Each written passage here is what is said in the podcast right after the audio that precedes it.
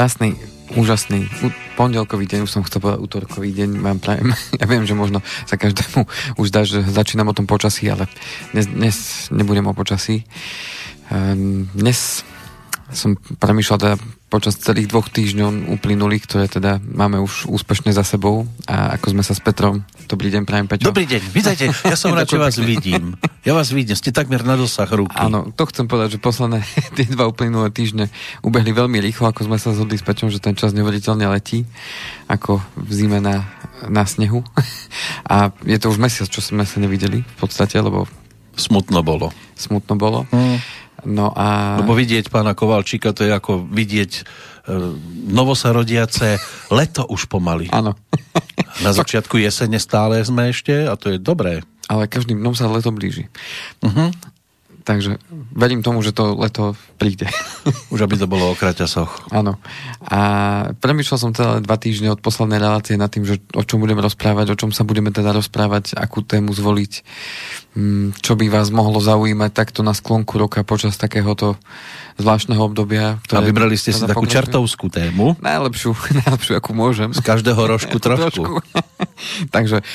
Vážení priatelia, úplne otvorene, úplne poviem, keď naozaj neviem, čomu venovať reláciu, tak dám z každého rožku trošku. Tí, ktorí nás počúvajú dlhšie, tak si to asi všimli, že Kovalčík už nevie, čo bude rozprávať, tak dá z každého rožku trošku. V šlapajách nášho premiéra, ktorý každý deň tiež vyťahuje z každého rožku trošku a potom neviete, čo je v skutočnosti v platnosti, lebo záleží, ako sa vyspí. Áno. Ale bude v platnosti čoskoro sa blížiaci Medzinárodný deň nenakupovania, lebo už pomaly nebudete mať kam vstúpiť, všetko bude zavreté. Tak zatiaľ je všetko otvorené. Uh-huh. Tam, kde sa dá nakupovať. A nejasné, hlavne koniec toho všetkého chaosu, ktoré tu máme aktuálne. No, v každom prípade, keď som premýšľal nad tým, že čo by nás teda mohlo zaujímať, no tak vypichol som aj na základe inšpirácie, ktoré teda zbieram počas tých 2 týždňov aj v médiách a v rôznych teda článkoch a odborných teda časopisoch. Tak neviem, či sme si to uvedomili, ale blíži sa nám koniec odkladu splátok, tých, o ktorých sme avizovali ešte v apríli, že teda vláda sa s bankami dohodla, teda s tými finančnými inštitúciami, ktoré poskytujú teda úvery a pôžičky, tak že teda bude umožnený 9-mesačný odklad splátok. A to už je 9 mesiacov odtedy? Áno, a december už bude 9. mesiac. Jojha. Takže tí, ktorí... Zimomriavky idú z toho. Tí, ktorí už teda boli medzi prvými, ktorí požiadali o ten odklad splátok istiny, tak... Budú musieť znovu požiadať. Veď to je to, že to možné není. Nedá sa to dvakrát. Nie. To znamená, že mohli to využiť iba raz, taká bola aj podmienka. To znamená, ten, kto to využil už na začiatku, tak v podstate... Už sa mu to blíži, ten záver jeho začiatku. Tak. A tí, ktorí prišli neskôr, tí ešte majú čas. Tým sa to samozrejme... postupne bude. Uh-huh. A kedy končila tá možnosť odkladu? Ona stále trvá. Myslím, ako kedy mohli tí poslední začať... Ešte stále trvá tá možnosť. Aha, čiže teraz, keby som dovteraz nevyužil tú šancu, tak ešte teraz môžem požiadať o odklad. A na tých 9 mesiacov. Na tých 9 mesiacov. Áno, čiže táto možnosť nebola ukončená. Aha. Tam to nebolo ovplyvnené tým zlepšením situácie. To v podstate ako s tehotenstvom, čím neskôr, tak tým vám začne plynúť 9-mesačná doba. Áno. Takže v podstate tá že teda tá možnosť trvá, tí, ktorí teda sa ocitli možno v núdzi, že v tej prvej vlne to ustali, povedzme, s rezervami a teraz ich zase tá druhá vlna prikváčila, tak teraz majú možnosť požiadať, teda, ak to nevyužili. Prípadne, ak to niekto mal nastavené, takže mal, povedzme, viacero úverov a povedzme v tej prvej vlne si takto odložil jeden, tak teraz môže pouvažovať nad tým, že ak sa mu tá situácia naozaj nezlepšila, že či odloží povedzme ten druhý, ktorý ho možno až tak netlačil. Dá sa okolo toho špekulovať veľa. Je to ako po voľbách, vždy uveríte niekomu a mali ste prvý úver.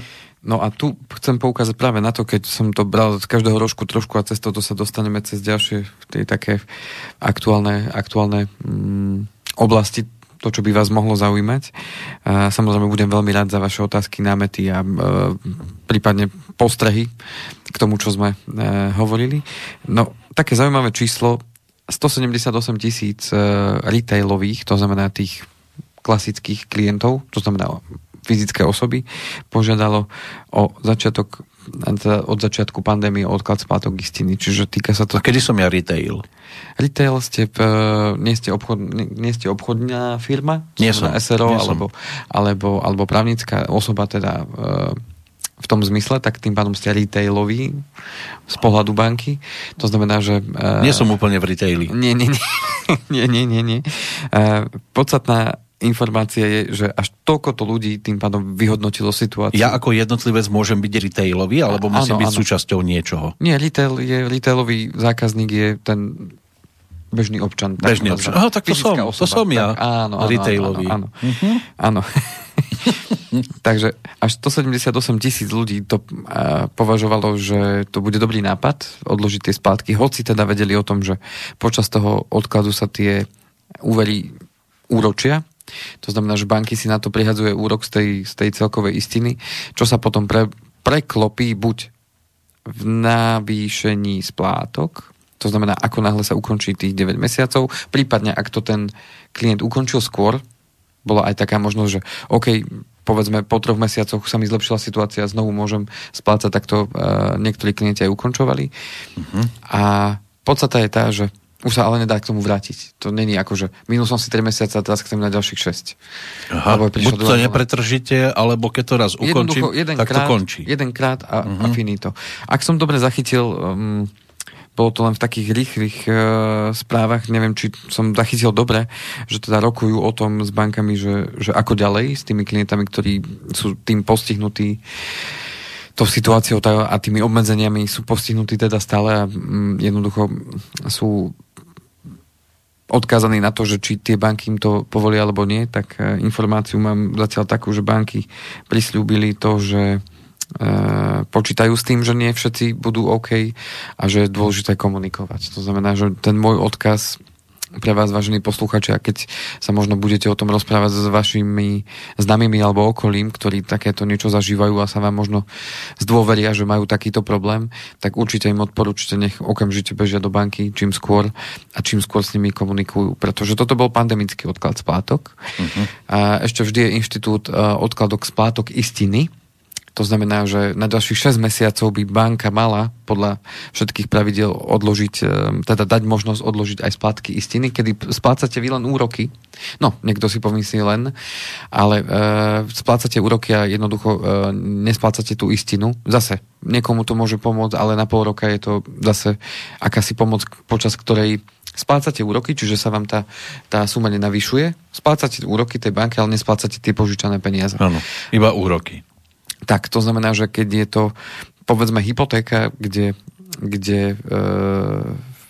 máte úrok okolo 1%, lebo taký je priemer teraz za posledné obdobie, tak v konečnom dôsledku veľká časť ide práve na tú istinu, nie na tie úroky. Hej, to znamená, že v takomto prípade to môže byť niekedy 80 aj 90% tej splátky sa vám odloží a tie úroky len splácate. Samozrejme, všetko závisí od... Je to individuálne proste. Od výšky úroku a od výšky samozrejme tej hypotéky, ktorú máte. Takže toto je podľa mňa legitímna možnosť, ako si oficiálne odložiť splátky istiny. Avšak treba dať pozor na to, toto už naozaj ide do registra úverového. To znamená, že ak plánujete do budúcna nejakú úverovú pomoc v prípade teda či už bývania alebo v prípade kúpy auta alebo niečoho, tak vedzte, že ak teda požiadate, teraz nehovoríme, ešte raz zdôrazním, nehovoríme o pandemickej možnosti teda odkladok splátok istiny, ale o klasickom odkladu splátok istiny bez ohľadu na situáciu, tak pokiaľ máte všetko OK, tak banka vám to môže umožniť a schváliť, samozrejme všetko banka potrebuje schváliť, tak počas tej doby, keď idete na odklad splátok istiny, tak vtedy sa vám to zapisuje do úverového registra ako informácia, že ste požiadali odklad splátok istiny. Čo to znamená do budúcna? Znamená to, že v prípade, že budete žiadať o úver v budúcnosti, v tom úverovom registri to bude vidno 5 rokov dozadu. To znamená, že ak to urobíte povedzme v roku 2021, tak do roku 2026 to tam budete mať. A banka sa môže na to pozrieť ako na jednu stranu ako zodpovedného človeka, ktorý nečakal, kedy nebude mať splácané úvery, ale išiel o to požiadať. Ano. Na druhú stranu to vníma ako negatívny zápis, že, že ste boli v minulosti neschopní splácať svoje splátky a tým pádom môže zvážiť, že nie ste taký dôveryhodný. Že či vám taký úver poskytne alebo nie. Samozrejme závisí to od banky a od jej politiky a od toho, ako vás vníma a samozrejme v akom období po tom odklade splátok istiny budete žiadať o ten úver. Je rozdiel, keď budete žiadať po 4 rokoch a 4 roky viete splácať svoje úver a je to v poriadku, alebo ste požiadali odklad splátok istiny a o pol roka na to chcete žiadať ďalší úver. Čiže ale keď som spoľahlivý, tak tiež si to môžu pamätať, áno, po tejto stránke, že som bol v tomto ťažkom období schopný splácať všetky tie pôžičky, ktoré som doteraz mal, nepotreboval som ich prosiť o žiadne odklady a podobne, tak keby som prišiel s novou žiadosťou nejakú prípadnú pôžičku, tak mi to môže byť prirátané ako plus. Určite áno, lebo vtedy som pre nich dôveryhodný partner, som pre nich človek, ktorý dokáže si svoje záväzky napriek v situácii plniť a nemal som ani, povedzme, jeden mesiac omeškaný 5 rokov dozadu, čo vidí banka. Áno. Tak tým pádom je to OK. Samozrejme, tá domovská banka to vidí aj ďalej, že či ste splácali niečo alebo nesplácali. Teraz hovorím o tom úverom a registri. Oni majú celý môj platobný životopis. Tak, čiže keď niekde splácam 10 rokov úver, tak oni 10 rokov vidia, že či som disciplinovaný alebo nie som. Pravidelne chodilo, každý mesiac, nebolo treba posielať upomienky. Tak, no mnoho ľudí to, zase ešte trošku zostanem pri tejto téme, mnoho ľudí to využilo ako možnosť, že síce vedeli splácať ten úver, avšak povedali si, OK, tak odložím to, síce viem, že mi budú narastať úroky. Ale tiež si vlastne týmto pod sebou pripilili pomaličky konárik. Skôr to urobili tí ľudia, ktorí sa obávali toho, aspoň poviem tak, že obávali sa toho, že môže sa to pokaziť, lebo nikto z nás nevedel, ako sa to koho dotkne. To znamená, keď niekto mal pocit, že fúha, tak toto sa ma môže dotknúť, tak utekal do tej banky, požiadal o odklad, áno. Schválili mu to. A nemusel ho žiadať. A povedzme, nestala sa tá dramatická situácia, že som prišiel o veľkú časť príjmu, alebo teda o prácu. A tí ľudia si povedali, OK, tak už mám ten odklad vybavený, tak nejdem to riešiť teda, lebo ak ho aj zastavím, čo ak sa niečo udeje, tak mnohí ľudia si to nechali. Ale teraz toť otázka. Pokiaľ som... poviem to akože napríklad za seba, že pokiaľ by som takúto vec urobil a teraz nesplácam tú hypotéku alebo ten úver, ja neviem, 100, 200, 300, 400, 500, niekto možno aj viac eur mesačne, využil som to na to v prípade, že sa mi tá situácia až tak dramaticky nezhoršila. Využil som to na to, aby som tieto peniaze si odložil. Môže byť aj tak, že niekto si tie peniaze, ktoré pôvodne teda mal splácať, odkladal a potom, keď prídem do banky a naraz to tam vložím, že to čo som mal zameškané, tiež mi to môžu potom uznať? Aj toto môžu. No, automaticky splatím istinu, hej? Lebo akákoľvek mimoriadna splátka... Ja si urobím ten doplatok toho, čo som inak by som to bol priebežne splácal a takto im to naraz vyložím na pult, že toto je zameškané, čo som teda myslel, že mi to... je to, čo som si odložil a chcem teraz urobiť mimoriadnu splácku. A oni mi to tiež budú evidovať, že teda... Či to budú vedieť tak alebo onak, to ťažko povedať, to už závisí zase od politiky banky. Podstata je tá, že znižím tým svoju istinu a som v podstate ako keby... Zažihlil som si to. Nebudem narovnako, pretože tie úroky sa mi počítajú za tých 9 mesiacov. Závisí od toho, že či tak urobím pri hypotéke. Pri hypotéke a pri spotrebnom úvere je to veľký rozdiel, hej? Lebo pri spotrebnom úvere povedzme máme úrok 9 až 10%, pri hypotéke máme, ako som spomínal, 1%. Takže počas tých 9 mesiacov je to samozrejme iná čiastka, ktorá sa mi úročila ako pri tom spotrebáku. Ale čo je podstatné je to, že na základe toho, čo som čítal v jednom týždenníku, tak hovorca Národnej banky Slovenska Peter Mayer tak hovoril o tom, že tie domácnosti, ktoré odložili svoje splátky počas teda tej prvej vlny pandémie, tak vôbec neodložili, alebo vo veľmi malej miere odkladali peniaze. To znamená, že z toho môže vyplývať to, že veľkú väčšinu sa to dotklo príjmovo a tým pádom boli radi, že sú radi a že to zvládli finančne. Alebo sa mnohí rozhodli, že fajn, super, life, mám 9 mesiacov bez splátky úveru, ako keby sa človek nastaví mentálne, možno, si to len tak predstavujem, že ako keby som ten úver nemal, tak si to teraz idem užiť. Zrazu koľko mám peňazí? Samozrejme, nechcem tým povedať, že všetci tak urobili. Ako vravím, určitá časť môže byť. S tým, že možno 80% ľudí je takých, že naozaj im to pomohlo, že sa dostali do situácie, že nemohli. No nemali príjem, tak... A sa im buď znížil príjem, alebo mali ten príjem veľmi nízky. Mm-hmm. Otázka je však, teraz keď si to tak pozrieme, že keď mohli odkladať aspoň možno časť, lebo dovtedy to zvládali, tí, ktorým sa to možno nedotklo, prečo tie finančné prostriedky si neodložili, hej? To znamená, že prečo si nevytvorili, povedzme, tú rezervu, ak ju nemali, lebo to je ďalšia možnosť, prečo si tí ľudia nechali odložené splátky, si povedali, kurník, čo pak, ak bude prúser, veď my nemáme žiadnu rezervu, tak poďme rýchlo, aspoň to, čo by sme dávali do toho úveru, tak teraz za tých 9-10 mesiacov to rýchlo vytvoríme si nejakú rezervu a keď do budúcna bude nejaký problém, budeme mať z čoho čerpať.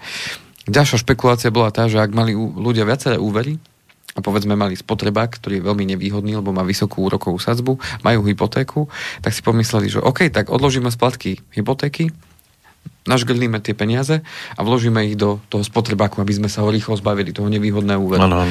Otázka je, že či tak naozaj aj urobili a či tak disciplinovaní boli, keď teda na základe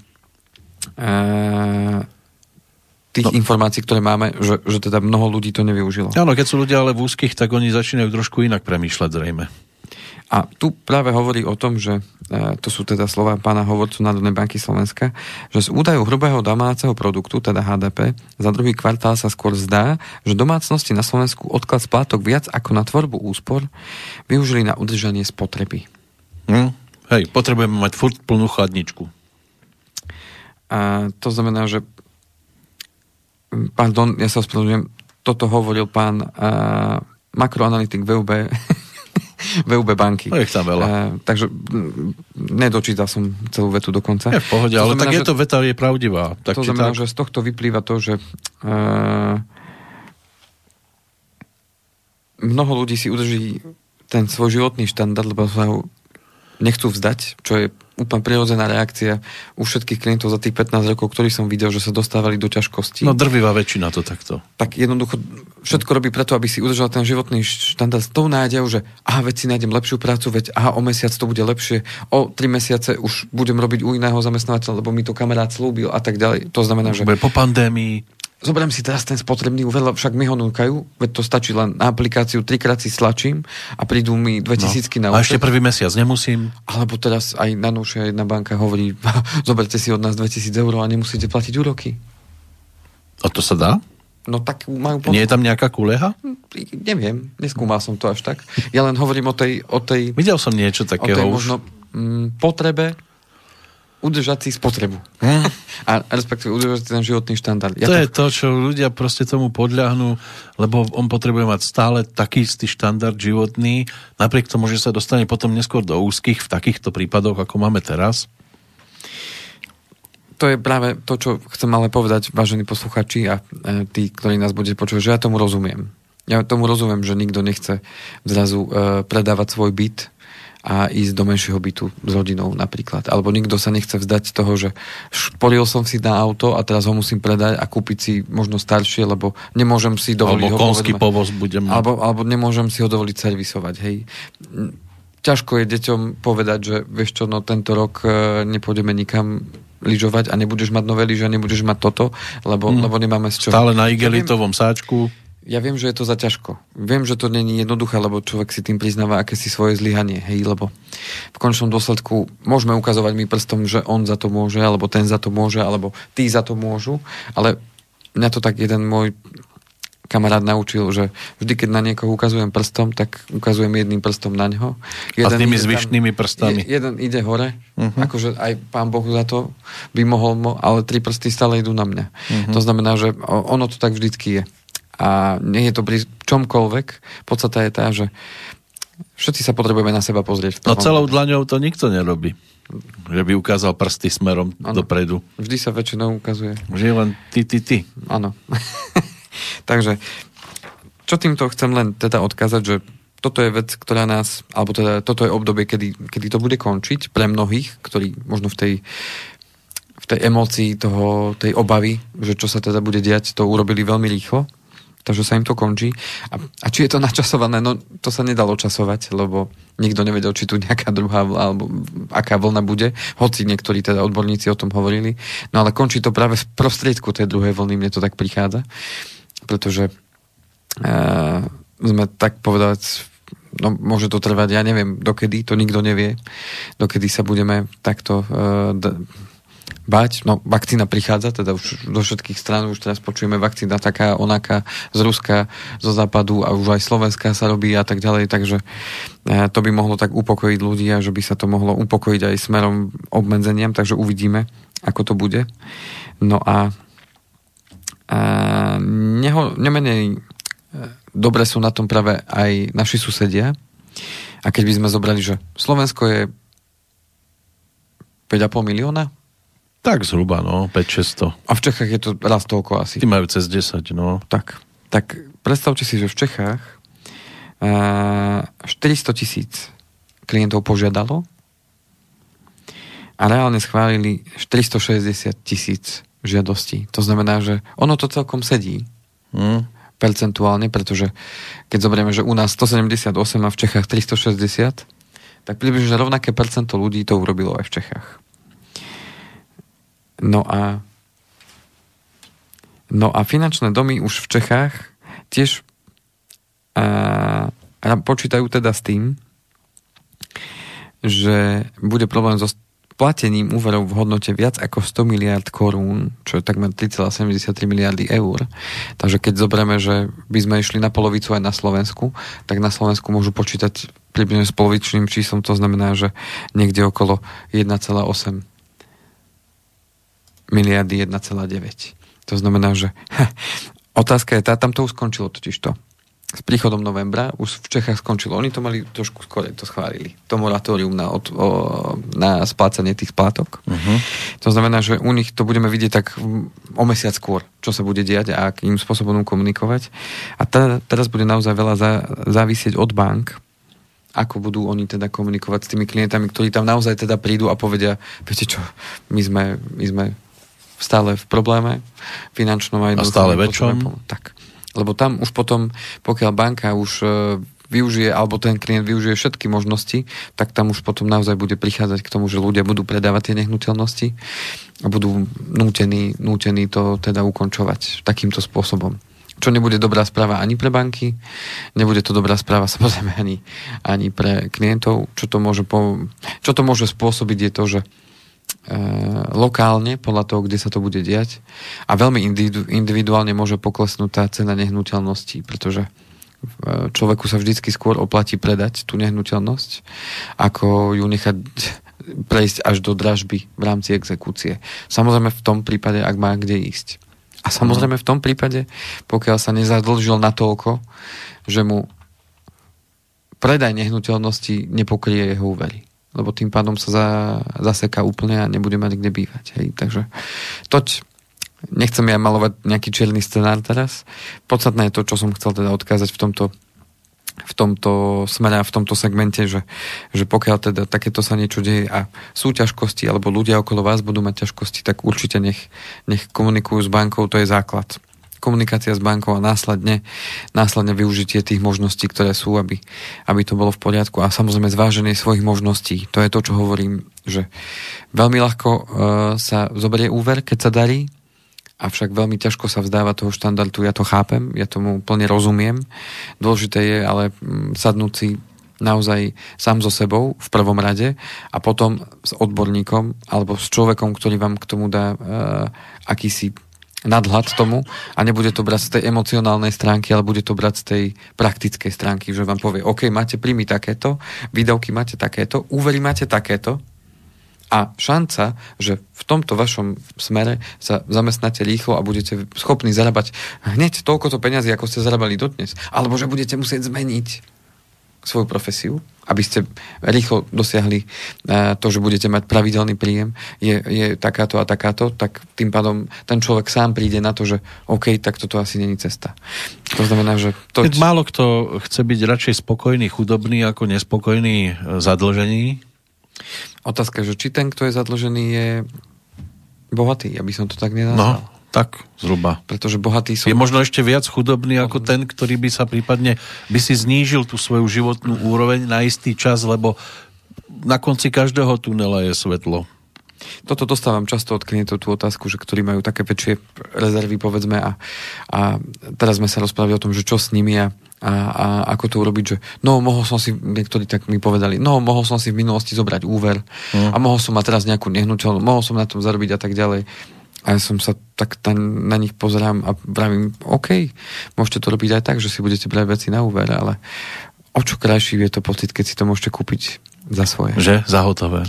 A nemusíte tým pádom nikomu nič splácať a tak ďalej. A pokiaľ to spravíte s rozumom, áno, niekto sa na to môže pozrieť, že dneska sú tie úvery lacné. Je to pravda, s tým absolútne súhlasím, že naozaj 1% na hypotéku je úplne špica. To mnohí pred 10 rokmi by mohli snívať, aby hovorili, že to je sci-fi, že toto nikdy nemôže sa stať. A dnes máme naozaj reálnu situáciu, že je to pod 1%. Veď teraz sa banky preháňajú, že od 0,5%. Od 0,5% vám dáme úrok na vašu hypotéku. Ale keď tam klient príde a no, ja som váš klient už 5 rokov a my by sme od vás chceli tých 0,5%, to máme iba pre nových. A ja tak si pomyslím, no to tak je. Je to smutné, lebo keď som ja raz verný určitej banke, tak práve oni by mi mali vychádzať v ústretí, ale respektíve sami podkladať, no ste u nás už dlho, tak nech sa páči, máte bonus, lenže oni tým lákajú len tých nových. No a čo chcem tým povedať, je to, že áno, na to bývanie si človek v dnešnej dobe naozaj potrebuje viac ako 90% požičať, aby si mohol kúpiť vlastnú nehnuteľnosť, pokiaľ... No lebo teda toto je krásna kapitalistická spoločnosť, avšak, kde sa zadlžíte na 3 generácie. Áno. A v každom prípade však ten pocit, keď si to môžete kúpiť za svoje a nemusíte riešiť s bankou potom takéto naťahovačky, či tak alebo onak, je to super, pokiaľ to človek dosiahne. A môžeme dať prestávku a ja potom premostím na takú investičnú časť našej relácie a dobre, som zvedavý, čo ste vybrali. Takú podnikateľskú.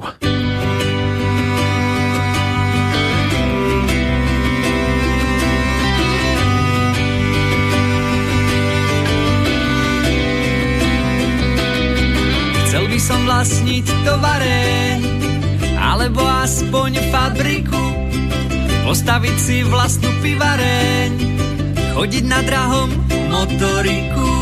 Chcel by som vlastniť tovareň alebo spravovať železnice, na benzinku aj plavareň, v rúbsaku nosiť 100 000. Chcem byť veľký podnikateľ na Slovensku.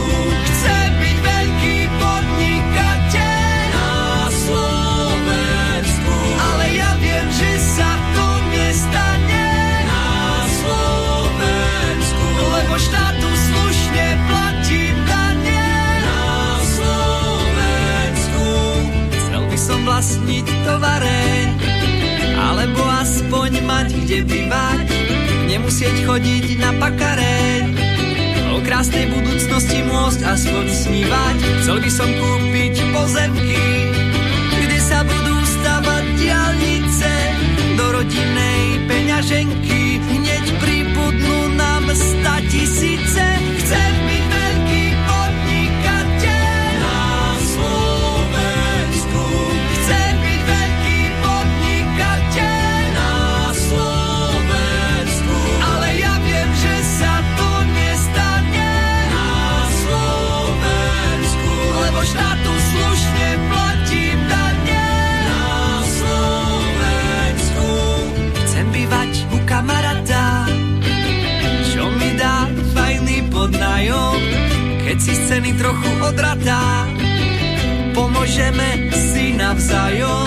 Chcel by som vlastniť tovareň a v nej mať šťastných robotníkov, celý deň počítať lovelen, to je sen všetkých obchodníkov. Chcem byť veľký podnikateľ na Slovensku. Chcem byť veľký podnikateľ na Slovensku. Že sa to nestane na Slovensku, lebo štátu slušne platím dane na Slovensku. No, tak to počujete, pán Kovalčík. Lebo štátu slušne platím dane, tak sa nikdy nemôžem stať veľkým podnikateľom na Slovensku. Ja si to nemyslím. Česť výnimkám? Alebo väčšina tak žije, že platia slušne, poctivo, všetko splácajú a žijú dobre. Poznám viacero podnikateľov, ktorých môžem považovať za úspešných. A poctivých. A boli poctiví počas celého fungovania. Nie v tom zmysle, že by obchádzali zákony alebo že by sa snažili na niečom vyližovať na takých pokutných obchodoch alebo na niečom využívať, zneužívať niekoho iného. No určite sú to aj takýmto čest výnimkám. Áno, to znamená, že... Len prečo sa hovorí výnimkám? Tá pesnička ma pobavila práve v tom... Práve ma pobavila v niektorých tých pasážach. Áno. Skupina Helenine oči prišla pred 3 rokmi s CD-čkom s názvom Vajco a mali to v podstate o 2 diskoch. Jedna strana bola o vajci natvrdo, toto nebola reprezentatívna skladba, táto bola z tej druhej pasáže, keď bolo vajco na mäko, také akustické a pesnička Podnikateľ sa tam vtedy objavila, tu sme si teraz vypočuli. Ja som to tak vnímal, že keď vidia ľudia takého bohatého človeka, že má pekné auto, alebo drahé auto, drahé možno oblečenie, drahé hodinky, to si tak človek všíma. Drahú polovičku. To každý podľa zásluh. No, tak ako keby to v ľuďoch evokovalo, no, kto vie, ako k tomu prišiel. Hej. Ten určite takoho podviedol, ten určite vyližoval na neviem čom. Hej, že ten automatický program sa nám spustí a tak to vnímame a prvé otázky nebudú, že tak kto vie, aký príbeh je za týmto človekom? Kto vie, čo robí? Koho kto podplatil? Vie? A skôr som to myslel v tom pozitívnom zo slova zmysle. No málo kto, že ten asi 3 týždne minimálne nespal, než vymyslel nejaký plán a potom 3 roky zase nespal, než lebo začal... Makal, áno. A dneska sa možno vozí a možno si dal deň... No určite sú medzi nimi aj takýto. A toto je ale to, čo mne evokuje práve to, že prečo tu stále u nás sa to tak ako keby dívajú sa na tých ľudí takto, hej? A potom... Nech sa nečudujú tí ľudia, keď takto premýšľajú nad všetkým. Že automaticky ich napadajú tie negatívne myšlienky, že a kto vie, a čo toto a tak ďalej. Ale viete, oni je... my sme taký národ, alebo nie len u nás, však to aj v zahraničí určite nájdete aj takých, ktorí napríklad na toho Cristiana Ronalda, keď si ho zoberieme ako ukážkový prípad, oni na to pozerajú, že čo má a nie, čo v podstate v tom športe vykonal. Že on si to vlastne vybehal na tom trávniku a má výsledky. Má výsledky, ktoré sú neoddiskutovateľné. To nemôžete povedať, že on na tom futbalovom trávniku sa flákal, nič nerobil a pozrite sa, ako žije. Tam sa ukázalo, že on má aj svoje výkony za sebou, za ktoré si možno nezaslúžia až také peniaze, lebo však vieme, že tí futbalisti len tam pobehujú, kopnú do lopty, dajú gól, urobia radosť a za toto má žiť ako kráľ. Dobre, ale pri ňom to vidíte, len žiaľ, my sme takí, že my nejdeme tou cestou tvrdej driny, behať každý deň po trávniku, na tréningoch.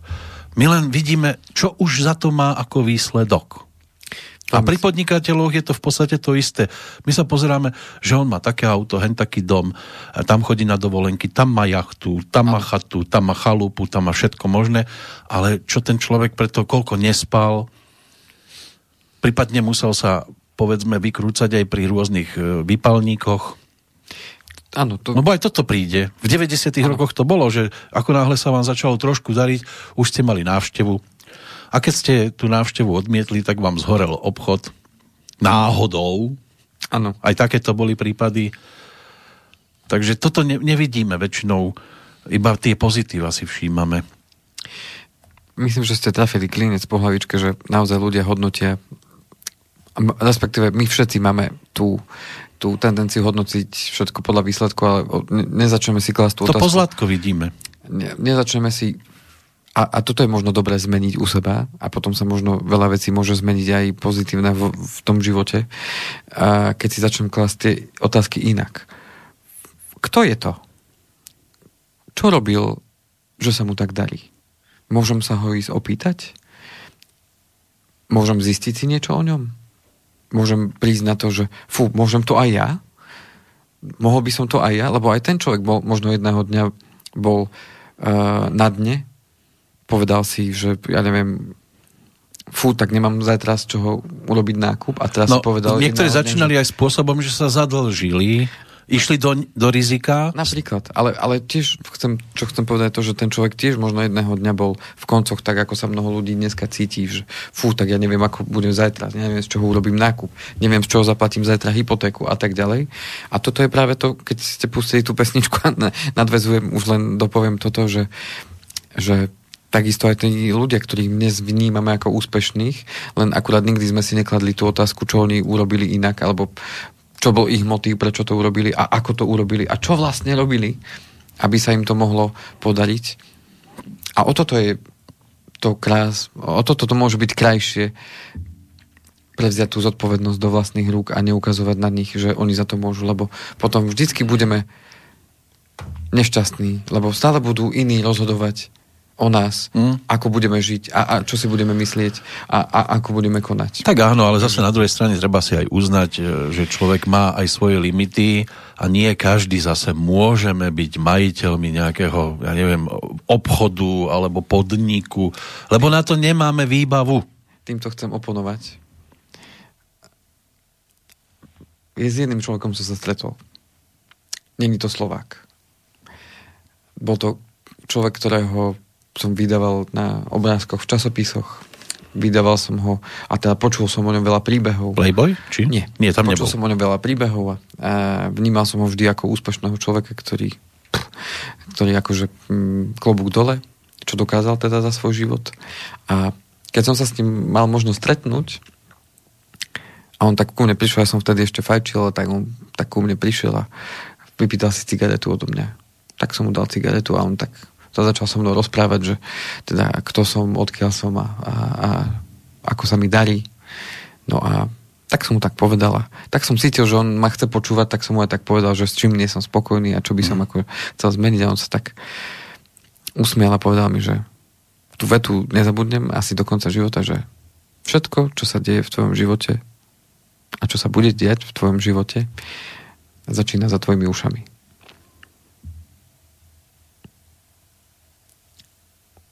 Tak. V hlave, áno? Áno. A tak som to aj pochopil. Som sa mal tendenciu obzrieť, ale za vašimi ušami neznamená za vami. Ano. Za vašimi ušami znamená, že všetko... Neotočím tie oči tak. Všetko to tak môže byť. A podstata je tá, že keď uveríme tomu, ja na to nemám výbavu. Keď uveríme tomu, že ja na to nie som. Ja na to nemám kapitál. Ja som vlastne len obeťou tohto života. Tak tým pádom je to tak. To by sme sa ale nepochopili. Ja samozrejme rozumiem, že musíte mať v hlave nastavenie, že chcete niečo dokázať, niečo, ale musíte aj sám uznať, že nie každý má na to byť šéfom firmy. Ale ja nehovorím o tom, že byť šéfom firmy. Môžem byť súčasťou nejakého projektu, áno. Môžem pomôcť tomu projektu. Ale keď sa bavíme o podnikaní a možno o tom, čo ste pustili, lebo ste mi tak nahrali trošku. Áno. Tak... Ja nemusím byť podnikateľ a mať tisícky ľudí vo fabrikách a ja neviem čom, ale ja môžem byť predsa podnikateľ, ktorý... Môžem mať maličký obchodík a v ňom môžem byť tým... A môžem byť v ňom šťastný? Áno, spokojný. Len si musím samozrejme nastaviť svoj limit tak, že mne toto musí stačiť, lebo som sám sebe pánom. Teraz by som to premostil. A myslíte, že Ronaldo, keď ste ho spomenuli, koľko percent je talent v jeho prípade a koľko percent je drina? Tak percentuálne to asi nevyjadrím správne, ale on tam musel dostať niečo do daru. Musel, to si vymyslíte teraz, že musel. A teraz skúsme potom, na budúcu reláciu si spravíme domácu úlohu, dobre? Spravíme si domácu úlohu, že zistíme vy o Ronaldovi. Neprídem do školy.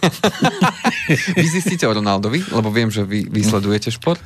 No. A ja skúsim nájsť tiež informácie možno z iného súdka. Uh-huh. Že... O ňom? Nie o ňom. O niekom inom? O niekom inom. Nájdem niekoho z podnikateľského prostredia. Uh-huh. A v akom zmysle má byť teda tá úloha? A tá úloha teda bude v tom, že koľko percent je talent uh-huh. alebo že koľko on možno o sebe povedal, alebo a koľko je to, že drina a to presvedčenie o tom, že ja to dosiahnem.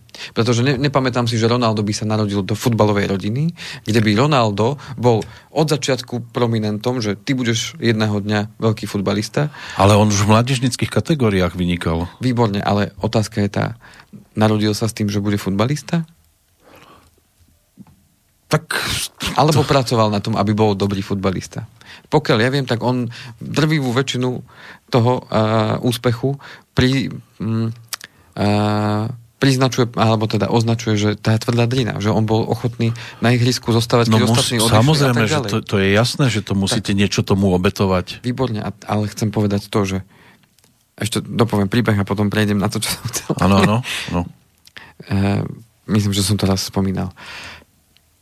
Po krásnom hudobnom koncerte prišla jedna fanúšička huslového virtuóza za ním do šatne, lebo bola možnosť vypýtať si od neho autogram na nové CDčko, tak prišla za ním a pri tom, ako je vypisoval teda ten venovanie na CDčko, tak mu tak hovorí: maestro, hrali ste dnes naozaj úžasne. Ja by som dala celý život za to, aby som vedela hrať tak, ako vy. A on sa tak pousmial a pozrel sa na ňu, a ako jej podával to CDčko, a hovorí: milá pani, ďakujem za vaše krásne slova, ale ja som za to celý svoj život dal. A tu chcem len zdôrazniť jednu vec, že pokiaľ je človek presvedčený o tom, že chce niečo zmeniť, alebo na niečo má, tak on nastavuje sám sebe slovy. Samozrejme, že musíte sám zdvihnúť zadok v úvodzovkách. A bude to stať mnoho. No, nemusím ja dosiahnuť takú výkonnosť ako práve Ronaldo. Ale chcem povedať to, že čo si zaumínete, to dosiahnete a buď tomu uveríte, alebo tomu neuveríte. A to je, nič není medzi tým. Áno, tak videl som takých, ktorí povedzme aj toho Ronalda len sledovali a rozprávali: oj, ten hra výborne, ja by som tiež chcel byť taký, ale iba sedeli. Áno.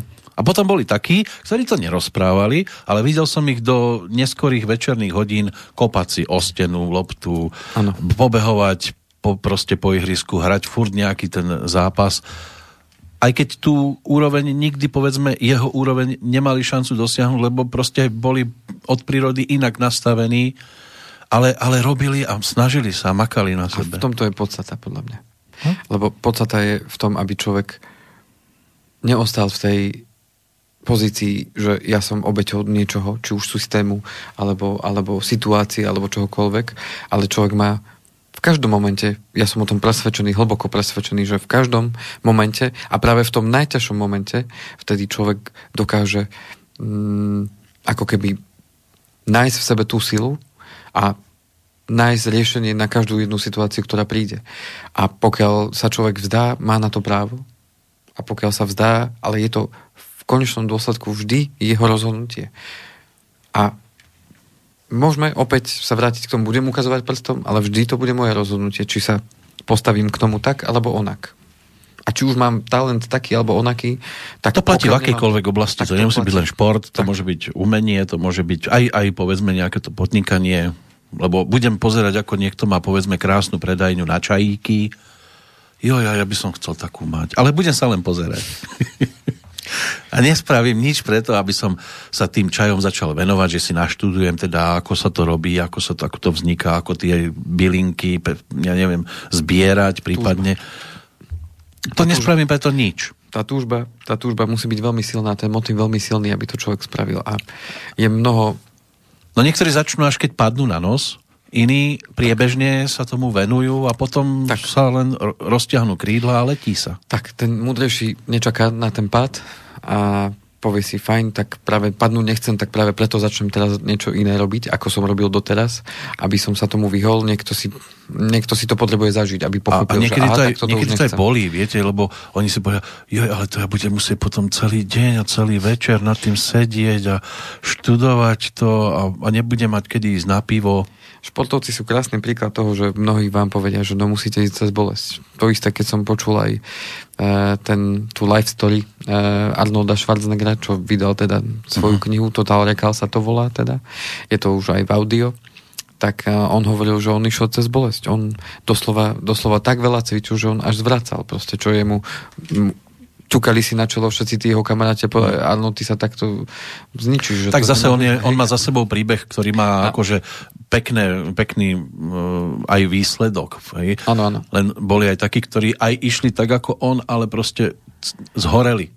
Áno, podstata je tá, že vo všetkom treba nájsť tú rovnováhu a ja som bol veľmi prekvapený práve v tom a tu si premostím, urobím si mostík na tú moju fakt 3/4 hodinou behla. Premostím si, že on nenechával nič na náhodu a keď si vypočujete, možno ak vás to zaujíma jeho príbeh teda, dá sa z neho naozaj veľmi veľa zobrať. Tak on sa nespoliehal na to, že bude americký. Ja som si tak vždy predstavoval, že on bude veľký americký herec a on s tým išiel do Ameriky. Vôbec to nebolo celkom tak. Mm. Ale práve on už začal skupovať nehnuteľnosti počas toho obdobia, kedy ešte len chodil na súťaže, už nejaké súťaže aj vyhral, ale ako sa dostal do Ameriky, tak začal hneď rozmýšľať nad tým, lebo pre človeka z Európy to naozaj bola krajina neobmedzených možností, kde človek mohol začať zo dňa na deň podnikať a fungovať. Čiže najprv predával len doplnky na cvičenie, kde dával nejaké rady, plány, ako cvičiť a tak ďalej, lebo začal byť taký viacej úspešnejší v tom smere. Áno, to už bol ten mistr Olympia, či čo to malo za titul? Už mal niečo vyhraté za sebou, ale stále mal 22 rokov. Hej, to znamená, mal 22 rokov. To bol mladý frkán, ktorý ešte nevedel, že ako, a on mal len predstavu, že čo chce jedného dňa dosiahnuť. O tom stále hovorí, že on mal predstavu od 14 rokov, mal predstavu, čo chce v živote dosiahnuť. A vedel, že sa do tej Ameriky dostane. On to vedel v 14 rokoch. A čo chcem povedať je to, že kupoval tie nehnuteľnosti a tým pádom sa stal v podstate z neho podnikateľ ešte predtým, ako vôbec začal chodiť do filmov a ešte predtým, ako sa stal známou osobnosťou, tak už bol podnikateľ vo viacerých firmách. To znamená, že vôbec nenechával nič na náhodu a na to, že by sa spoliehal len na jeden smer.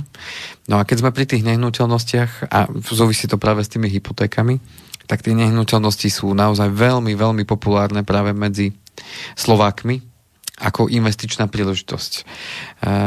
Je to určite zaujímavá príležitosť a dokonca čísla hovoria o tom, že až 1/3 nehnuteľnosti na Slovensku je kúpená sa účelom ako investície, ktoré sa teda prenajímajú. To znamená, že je to celkom vysoké číslo. A mnoho Slovákov má tú víziu. Áno, kúpim byt, prenajmem ho a z toho prenajmu budeme existovať. Avšak, ak doberieme do úvahy všetky náklady s tým spojené a ešte nedaj Bože to zoberiem na hypotéku, tak treba brať do úvahy s tým, že koľko môžem na takom byte naozaj reálne zarobiť je časť toho nájmu, ktorý dám, keďže väčšina toho nájmu pôjde práve na splatenie tej hypotéky. Avšak stále je to naozaj veľmi populárne. V čom je zaujímavá investícia do nehnuteľnosti? Je zaujímavá práve v tom, že máte tam ako keby dva motory, ktoré ženú tú investíciu nahor. A to je tá cena nehnuteľnosti, ktorá sa vyvíja na základe dopytu a ponuky. U nás ten dopyt je veľmi vysoký, ponuka nízka, to znamená tlačí to tie ceny hore. O tom sme hovorili ešte pred 4 mesiacmi v júli, ak si pustíte reláciu Kôvady z trh nehnuteľností. Nechcem k tomu viacej. A chcem akurát povedať tú vec, že momentálne aj ceny nehnuteľností napriek všetkému rastú. Ja som na začiatku roka počas tej prvej vlny hovoril skôr o tom, že by mohli klesať. Už som dostal prvé informácie o tom, že už začínajú niektoré ceny nehnuteľností tak zastagnovali, že už to tak, samozrejme, veľmi je to lokálne oddelené a už začínajú sa tak pomaličky oveľa menej rásť, skôr to už tak začína sa zastavovať. No a sám som zvedavý, čo sa bude diať v tom budúcom roku aj vo vzťahu k tým nehnuteľnostiam, ktoré sú založené u tých ľudí, ktorí nebudú vedieť splácať svoje záväzky a ktorým končia tie odklady a tak ďalej, takže som sám zvedavý, čo sa bude diať. No a vidím, že keď sa s niekým rozprávam, ktorý takto uvažuje, tak ako mu svietia oči, že aká je to pre ňoho vízia kúpiť tú nehnuteľnosť, vidí, že to stále rastie a že môžem z toho získať. A keď si tak reálne zoberiem, že pri takom možno dvojizbovom byte, keď sa odpočítajú náklady na hypotéku a na všetko ostatné, tak zostáva tomu človeku možno 100-150 eur mesačne, ktoré si potrebujú časť peňazí z toho odložiť, lebo však musí zaplatiť aj daň, potom keď má oficiálne prenajímať tú nehnuteľnosť. To znamená, že keby som tak zobral, tak nech mu zostane 100, možno 120 € mesačne. A to musí rátať s tým ešte, že môže dojsť k tomu, že bude musieť aj niečo v tom byte opravovať a tak ďalej. Však je to jeho byt. A naproti tomu mnoho ľudí, keď dostane ponuku na spoluprácu v nejakom biznise, tak a priori sa na to dívajú, ježišmaria, no to určite nie. Ale keby mali možnosť, že môžeš kúpiť tu takýto byt a budeš mať z toho 100, 120, 150, možno 200 € mesačne, tak im svietia očka a sú takí veľmi tomu naklonení a tak presvedčení. A tak si kladiem tú otázku, že či je to práve kvôli tomu, že v tej nehnuteľnosti toho, že sa to môžem toho chytiť a to, že to vidím a že tam môžem ísť, že to vlastním, že či v tom je tá možno záľuba, alebo možno v tom, že aj robia to tak ostatní, tak tým pádom aj mne to príde ako rozumný nápad. A na druhú stranu práve to, že ako hovorím vo vzťahu k tomu, že keď ja sa rozprávam s mnohými ľuďmi, že poďte, môžete so mnou spolupracovať, máme mnoho klientov, o ktorých sa bude treba postarať a tak ďalej, tak mnohí sa na to divajú, a to by som sa musel učiť, to je presne to, čo sme sa rozprávali, a to by som musel toto, a po práci, a ja mám, a toto. Čiže veľmi veľa tých výhovoriek prichádza a málo teda riešení, že a okej, poďme sa na to pozrieť, dalo by sa, viem si to predstaviť. A popri tom tých spolupracovníkov, ktorých mám napríklad, tak niektorým už dneska chodí práve takáto čiastka peňazí, ako keby prenajímali niekde byt a chodí im to na účet a nemusia sa o to nejako špeciálne starať, možno pár stretnutí do týždňa a sú OK. Takže to je možno na zamyslenie a týmto pomaličky sa blížime k záveru, to je neuveriteľné. Týmto sa chcem možno tak dotknúť tých našich poslucháčov, že keď uvažujete nad investíciami, lebo mal som aj viaceré telefonáty, kde sa ma pýtali na to, že či toto je vhodná doba na investovanie do tohto, alebo majú takúto možnosť investovať do takýchto kryptomien a tak ďalej. Pozdravujem poslucháča z Popradu, ktorým som volal teda minulý týždeň, ktorý sa ma teda pýtal na to, že či do tejto kryptomeny by som investovala a čo si o to myslím a tak ďalej. To znamená, že tých možností naozaj je veľa a ja chcem, aby sme si možno vždycky kladli tú otázku, že či tá investícia je naozaj taká úplne super, keď si to rozrobíte na drobné, a či a priori, keď sa chcem mať lepšie, čo som ochotný preto možno urobiť a či som ochotný urobiť niečo navyše ako možno ostatní. Pretože ak chcem niečo mať navyše a chcem žiť inak, možno ako som chcel, a niekto chce možno zmeniť profesiu, pretože s tým sa stretávam práve u ľudí, ktorí robia v tých veľmi ohrozených sektoroch, ako je teda napríklad gastrosektor, tak tí ľudia sa na to dívajú tak, fú, tak toto netuším, kedy môže skončiť, to môže skončiť o rok, o dva, o tri, ťažko povedať. Idú na pol plynu, niektorí už aj hovoria, že zimu neprežijú a tak ďalej, keď sa zatvoria tie terasy, že jednoducho už bude taká zima, že niekto už nepríde si tam vonku sadnúť. Tak jednoducho je potrebné na sebe popracovať a jednoducho bude tomu potrebné niečo obetovať, a aby človek sa mohol pohnúť ďalej. Berte to ako výzvu, neberte to ako prekliatie. Ja viem, že na prvý pohľad sa to tak môže zdať, ale zoberte si v minulosti vo vašom živote, koľko zlých vecí, v úvodzovkách zlých vecí, sa nám udialo a nakoniec na to spomíname ako na práve to obdobie, kedy sme sa najviac posilnili a kedy sme najviac dokázali pre seba urobiť v tom zmysle, že sme zrazu ako keby to naše myslenie preorientovali na niečo iné a pochopili, že toto má posilní a toto ma môžu posunúť ďalej. Takže... A niekedy vtedy mali ľudia k sebe aj najbližšie, keď na niečom tvrdo pracovali a pomáhali si jeden druhému. Potom, keď sa dostali za určitú hranicu, tak ako keby im to preplo a došlo k roztrhaniu určitých väzieb, ale potom si nespätne zase spomínali, ako im bolo super v čase, keď im bolo v podstate ťažko. Áno. Spoločne to pôjde ľahšie. To znamená, že určite si nájdete práve tých ľudí, ktorí premýšľajú rovnako, alebo ktorí určite nájdete aspoň jedného kamaráta, ktorý alebo kamarátku, ktorá premýšľa rovnako a ktorá má možno podobné pocity, tak spojte hlavy dokopy.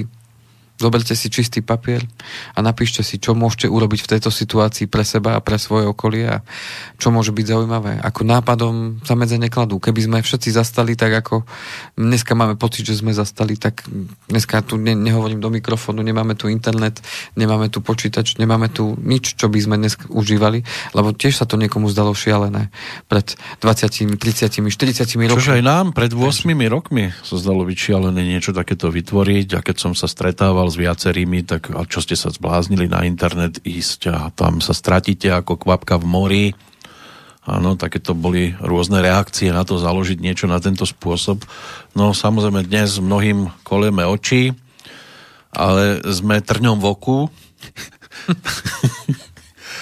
Samozrejme, že to má chybičky svoje, sú tu veci, ktoré ani mne sa nepáčia. Relácie, ktoré by sme nemuseli ponúkať a ja vidím. Ale je to široká ponuka, nech si každý vyberie, vypočuje, čo chce. Ja žiaľ niektoré veci musím počúvať. A tiež by som bol rád, keby sme ponúkali niečo iné, čo žiaľ nikdy neponúkneme, lebo niektorí ľudia nie sú schopní sem prísť. Áno, pre niekoho žiaľ, ale pre niekoho je to práve to, čo hľadá, alebo to, čo pozbuduje. Áno, sú trebárs takí, ktorí keď počúvajú iba nás, tak nie sú už schopní počúvať nič inšie a naopak, niektorí, ktorí sú zase zvyknutí počúvať niečo inšie, nemôžu počúvať nás. Áno, to je. Každý si môže vybrať. Metalista nepôjde nikdy, ja neviem, na nejakú akciu dancefloorovú a naopak, hej? Ale toto je o tej slobode a o tej slobode sa teraz v poslednej dobe však mali sme aj sviatok 17. novembra, kedy sa o tej slobode hovorí viacej ako inokedy a o tom, aké to bolo predtým. A ešte si ju berú do úst aj takí, ktorí v slobodu by nikdy nedopustili. A to je možno práve priestor náväznosti na toto, o čom sme sa rozprávali, že pokiaľ nechceme byť naozaj obeťou situácií, ktoré sa dejú, tak to je práve to obdobie, kedy je potrebné si položiť tú otázku, že čo pre mňa znamená sloboda a keď sme vo finančnej alebo teda v relácii finančné zdravie, tak sa tu javí aj otázka tej finančnej slobody. No a my máme aj takú rovnomennú hru, ktorú som mnohokrát spomínal, finančná sloboda, teda ktorú hrávame aj na školách, aj teda medzi našimi klientami a zároveň kamarátmi, známymi a tými potenciálnymi spolupracovníkmi, aj našimi spolupracovníkmi. A to je len o tom, ako si mi predstavuje tú finančnú slobodu. Čo to pre mňa znamená? Znamená to nejaký pravidelný príjem v nejakej výške? Znamená to pre mňa nejaký obnos peňazí, ktorý mám na účte alebo ktorý mám niekde zainvestovaný v nehnuteľnosti? Je to sebestačnosť? O tom sa začalo práve aj v súvislosti s tou krízou hovoriť, že na koľko percent je Slovensko sebestačné a tak ďalej, ako to bolo kedysi a mnohí ľudia sa tak začínajú k tomu stavať, že fajn byť sebestačný, aspoň čiastočne alebo čo najviac je super, lebo potom človek nie je závislý. Čo pre mňa znamená tá sloboda? A na druhú stranu, to je presne tá otázka, ktorú sme si kládli, som pripravený prijať zodpovednosť za tú slobodu? To znamená, som pripravený začať sa správať zodpovedne, že to, čo sa deje v mojom živote, je v podstate výsledkom môjho myslenia a mojich konaní v minulosti. Je také vraj jedno, neviem, či čínske, ale príslovie, že to, čo je dnes, je výsledkom toho, ako si myslel v minulosti. A to, čo robíš dnes, je základom toho, ako sa budeš mať v budúcnosti. To znamená, že podstata je tá, že to, čo už bolo, sa nedá zmeniť, môžeme sa z toho poučiť, môžeme z toho čerpať a na základe toho, čo robím dnes, to znamená iba dnes môžem zmeniť, ako sa bude mať zajtra a čo bude zajtra, tak dnes potrebujem tak konať a pokiaľ som ochotný prijať tú zodpovednosť, tak vtedy môžem jedného dňa sa stať aj slobodným. Bez ohľadu na to, čo to pre vás znamená. Lebo pre každého sloboda je niečo iné. Ale podstata je tá, že za akúkoľvek formu slobody musím prijať zodpovednosť a začať tak konať. A vtedy si môžem klásť tie otázky. Čo robím preto, aby som bol slobodný? Áno, rozumiem. Či som ochotný urobiť niečo viac, aby som mohol byť slobodný? Ak teda si viem zadefinovať tú slobodu. Takže a veľmi podstatná otázka, kedy to chcem? Bude to o rok, o dva, o 5, o 10, o 15, o 20, o 30, alebo chcem byť slobodný už dnes, lebo musíme začať od seba. Až potom môžeme žiadať potom od ostatných, aby aj oni sa tak nejako správali. A mne to niekedy tak prišlo, že všetci tak ukazujú, že tí by mali byť takí, onakí, ale otázka, kde sme v tom my sami. Lebo Musí to začať od nás. A potom, keď my začneme byť zodpovední vo vzťahu či už k svojmu životu alebo k okoliu, tak potom to budeme žiadať od tých, na ktorých dneska možno ukazujeme. Ale vtedy budeme môcť žiadať naozaj z presvedčenia, lebo... Hovorí sa, že kto si bez viny, hoď kameňom. To je tak. To by kamene ležali stále na zemi. Málo kto je dnes v tejto spoločnosti tým, kto si môže dovoliť naozaj s čistým svedomím vyslať kritiku druhým smerom. Ja takisto sám za seba hovorím, že mám na sebe čo pracovať. Mám čo robiť, aby som bol tým človekom, ktorým sa chcem naozaj stať. Aby som naozaj mohol povedať, že som zodpovedný za každú jednu oblasť v mojom živote. Ale to je tá tvrdá práca. To je práve to, že potrebuje človek na sebe pracovať a uvedomiť si, čo vlastne chce. A vtedy si môže povedať, že áno, robím na tom. A robím na tom, aby som bol, ja neviem, zdravý, aby som bol naozaj dobrým otcom, aby som bol dobrým kolegom, aby som bol dobrým manželom, aby som bol dobrým vedúcim vo svojej firme, aby som bol príkladom pre tých ľudí, že aha, pozrite, dá sa to. A nemusíte mať na to špeciálny talent. Nemusíte mať na to ani dar od Boha, alebo ja neviem, obrovský základ vo vašich rodičoch, tam, kde ste vyrastali. Nie, je to závislé len od vás. Len od toho, že čo vy ste ochotní pre seba urobiť. Na mne je, že či odhodím papier mimo koš, alebo ho hodím do koša, či niečo ukradnem, čo vidím len tak ležať. To je všetko na tom človeku. A to na to nepotrebujem vysokú školu, ani firmu za milióny. Presne tak. A v tým súvisí práve aj tá finančná sloboda, aj tá zodpovednosť za to. To znamená, že pokiaľ sa cítim nie je dobre, pokiaľ mám pocit, že toto nie je cesta, ktorou chcem ísť. Každý deň, keď sa ráno zobudíme, máme na to, aby sme každý deň mohli urobiť tú zmenu. Ten, kto chce, tak spôsob si nájde. Ten, kto nechce, tak ten si nájde dôvody. A je najmä si myslieť, že počas tej cesty to nepríde, že sú stále prekážky, alebo že vám niekto povie, a ty si sa zbláznil, poď sem túto na pivo a tu ti to vysvetlíme, to je kravina, čo si ty myslíš a tak ďalej. No, ty si myslíš, že poctivosťou najďalej zájdeš? Takže budete mať okolo seba pochybovačov a ako to nazýva jeden môj kamarát, že travičov studní. Uh-huh. Podstata je tá, že vždy si uvedomte, s kým sa rozprávate, a čo ten človek dosiahol a dokázal, aby vás takýmto spôsobom on motivoval. To znamená, pokiaľ je to človek, ktorý vidíte, že sa má tak, ako vy sa chcete mať, alebo vidíte, že urobil nejakú zmenu a on vám hovorí niečo, vtedy zbystrite pozornosť. Ale pokiaľ je to človek, ktorý akurát všetko kritizuje, na všetko má svoj názor a má potrebu sa vyjadrovať, ale v konečnom dôsledku to, ako žije a výsledok jeho života je niečo, čo vy nechcete, tak potom pouvažujte nad tým, že koho budete počúvať a koho budete nasledovať, lebo to bude rozhodovať o tom, že ako sa budete mať o ten mesiac, o ten pol rok, o ten rok, o tie dva vy. A za rok sa dá strašne veľa zmeniť. A dá sa zmeniť aj jedným telefonátom. Kam? Tak to bol mostík, čo? To bol most. Most sa zminul. Ani v Brezne takú mostáreň nepostavili. Takže koniec relácie sa blíži, áno. Púsme za ním, ale nevadí. Takže to je vidieť, že nie všetko končí koncom. Takže keby ste potrebovali konzultáciu, alebo sa len tak porozprávať. Áno, v noci. Pán Kovalčík je k dispozícii. Mám vypnuté zvonenie, takže v pohode, ale ja na druhý deň zavolám. Takže 0917232450. Prípadne je tu e-mail kovalcikandrej@ovbmail.eu. Tam je možné v prípade, že nás počúvate zo záznamu a nezachytíte v priamom prenose, ktorý máme vždy v pondelok, každý druhý týždeň medzi 10. a 11. hodinou, tak takto je možné sa s pánom Kovalčíkom spojiť. No a my sa dúfam, že uvidíme opäť o 2 týždne. Či máte nejaký plán? Vyjde to krásneho, že 7. 7. to je po Mikulášovi. Áno, to je po Mikulášovi a to už bude po druhej adventnej nedeli. Už aj toto? A ako to oslávime? Pred vianočným punčom? Tak mohli by sme nejakú takú... Lebo potom sa ešte stretneme... Potom 21. to je tesne pred Štedrým. Takže to uvidím.